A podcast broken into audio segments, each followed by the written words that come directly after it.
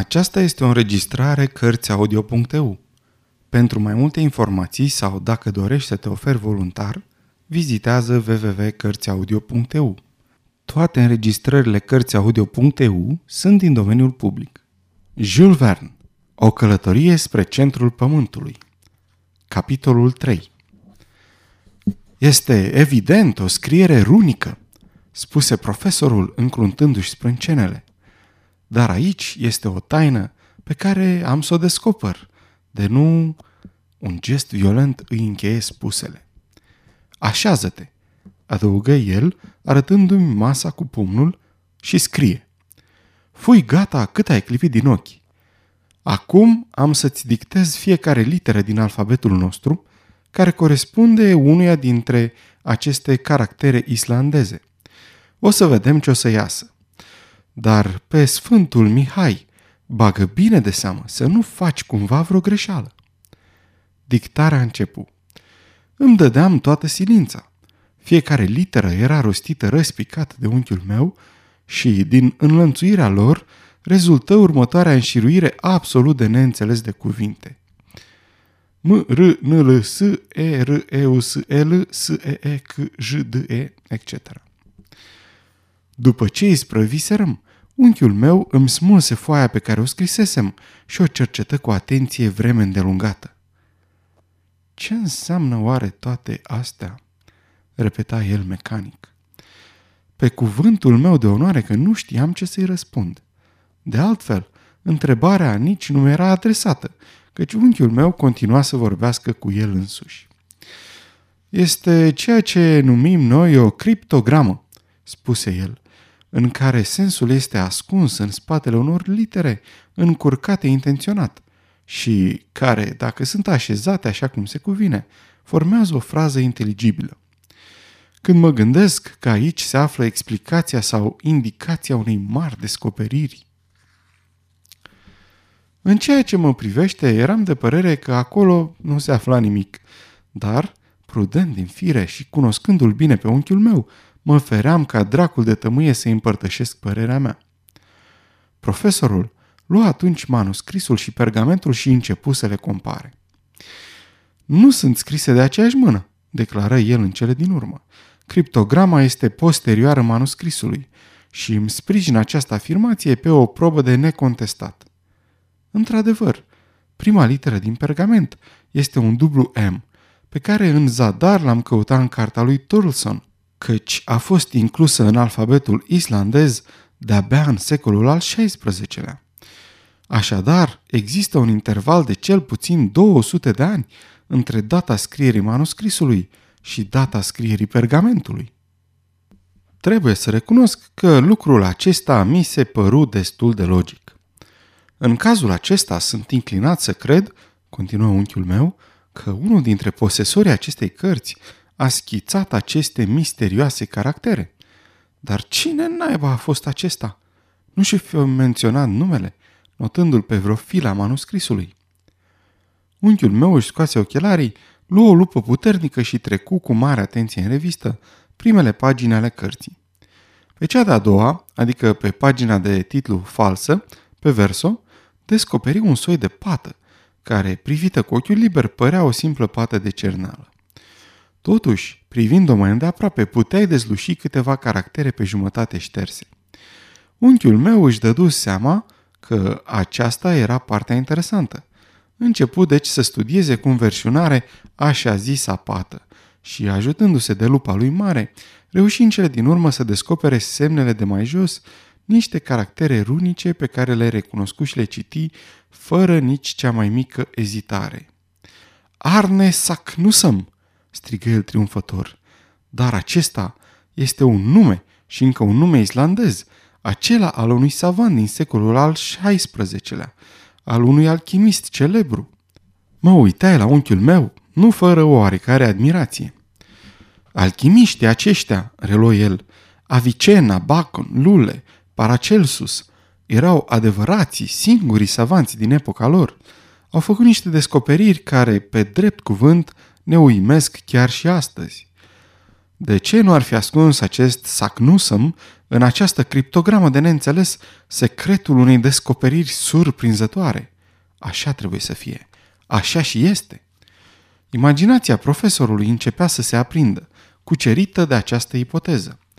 Fără îndoială, îndrăzni eu să răspund, dar ce interes ar fi putut avea savantul acesta să-și tăinuiască astfel uimitoarea sa invenție? De ce? Ei, știu și eu. Galileu n-a procedat astfel în cazul lui Saturn. De altfel, o să vedem în curând. Voi descoperi secretul acestui document. Nu voi mânca și nu voi dormi până nu-l voi ghici. O, oh, exclama în sinea mea. Și nici tu, Axel, adăugă. La naiba, îmi spuse Ce noroc că de-abia am mâncat cât doi.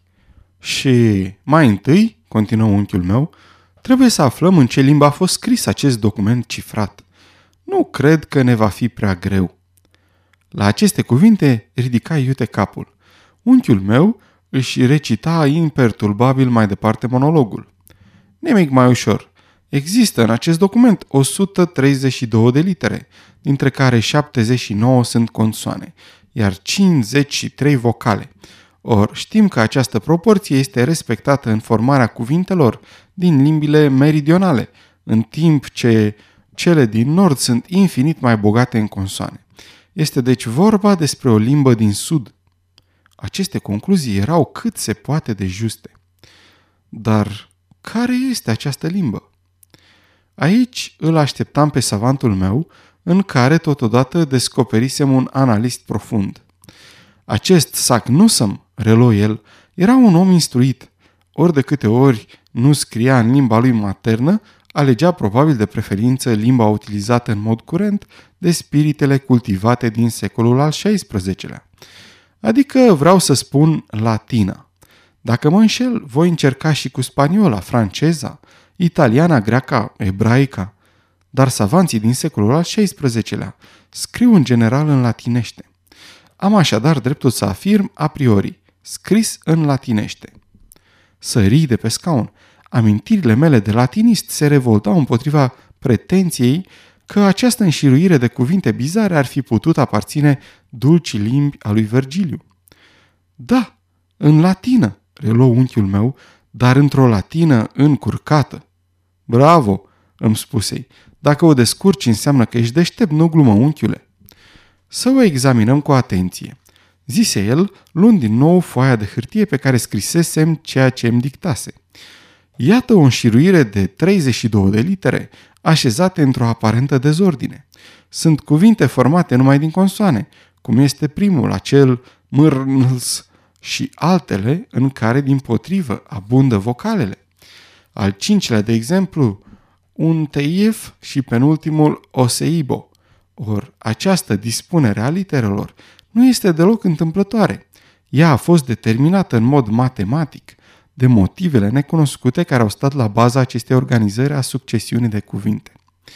Mi se pare, în afară de orice îndoială, faptul că la început frazele au fost scrise în mod corect, după care au fost întoarse pe dos, după o regulă pe care urmează să o descoperim.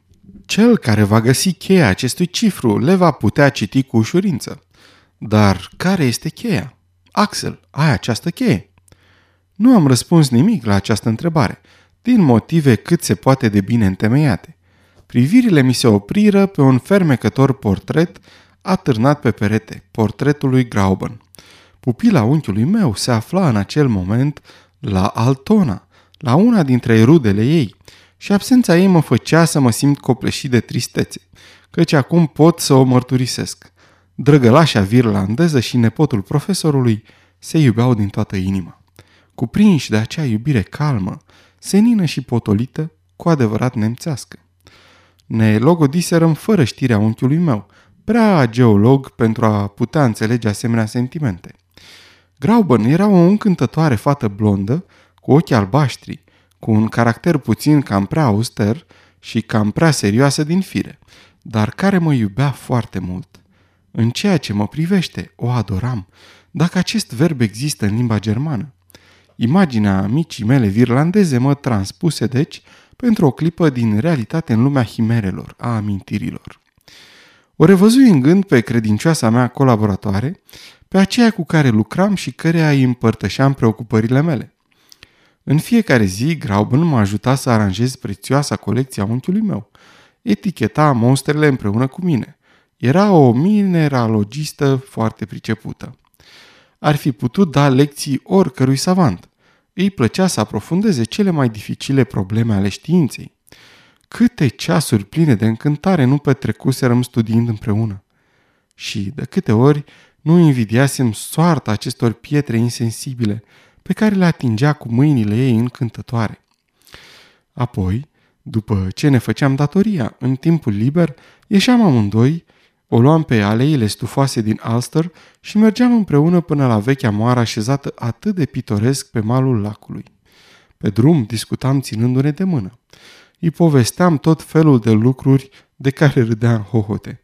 Ajungeam astfel până la malul Elbei și după ce spuneam bună seara lebedelor, care pluteau printre nuferii albi și mari, ne întorceam acasă cu barca cu motor.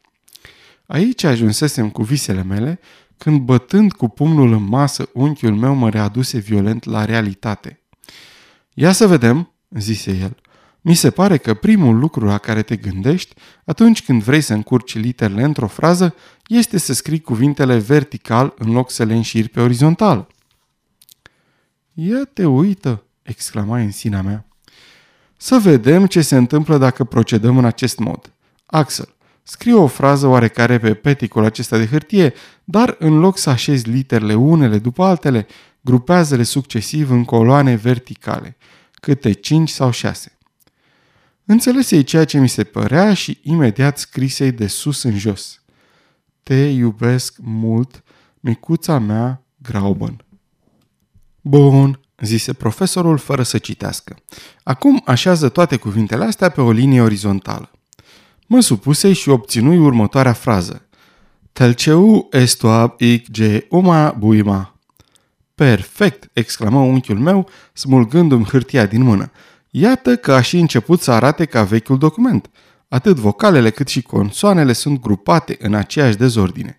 Există chiar și majuscule în mijlocul cuvintelor, de asemenea și virgule exact ca în pergamentul lui Sacnusăm.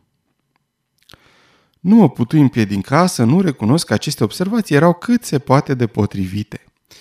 Or, reluă unchiul meu, adresându-mi se direct, ca să poți citi fraza pe care tocmai ai scris-o și pe care nu o cunosc, îmi va fi suficient să iau succesiv prima literă din fiecare cuvânt, apoi pe a doua, pe a treia și tot așa.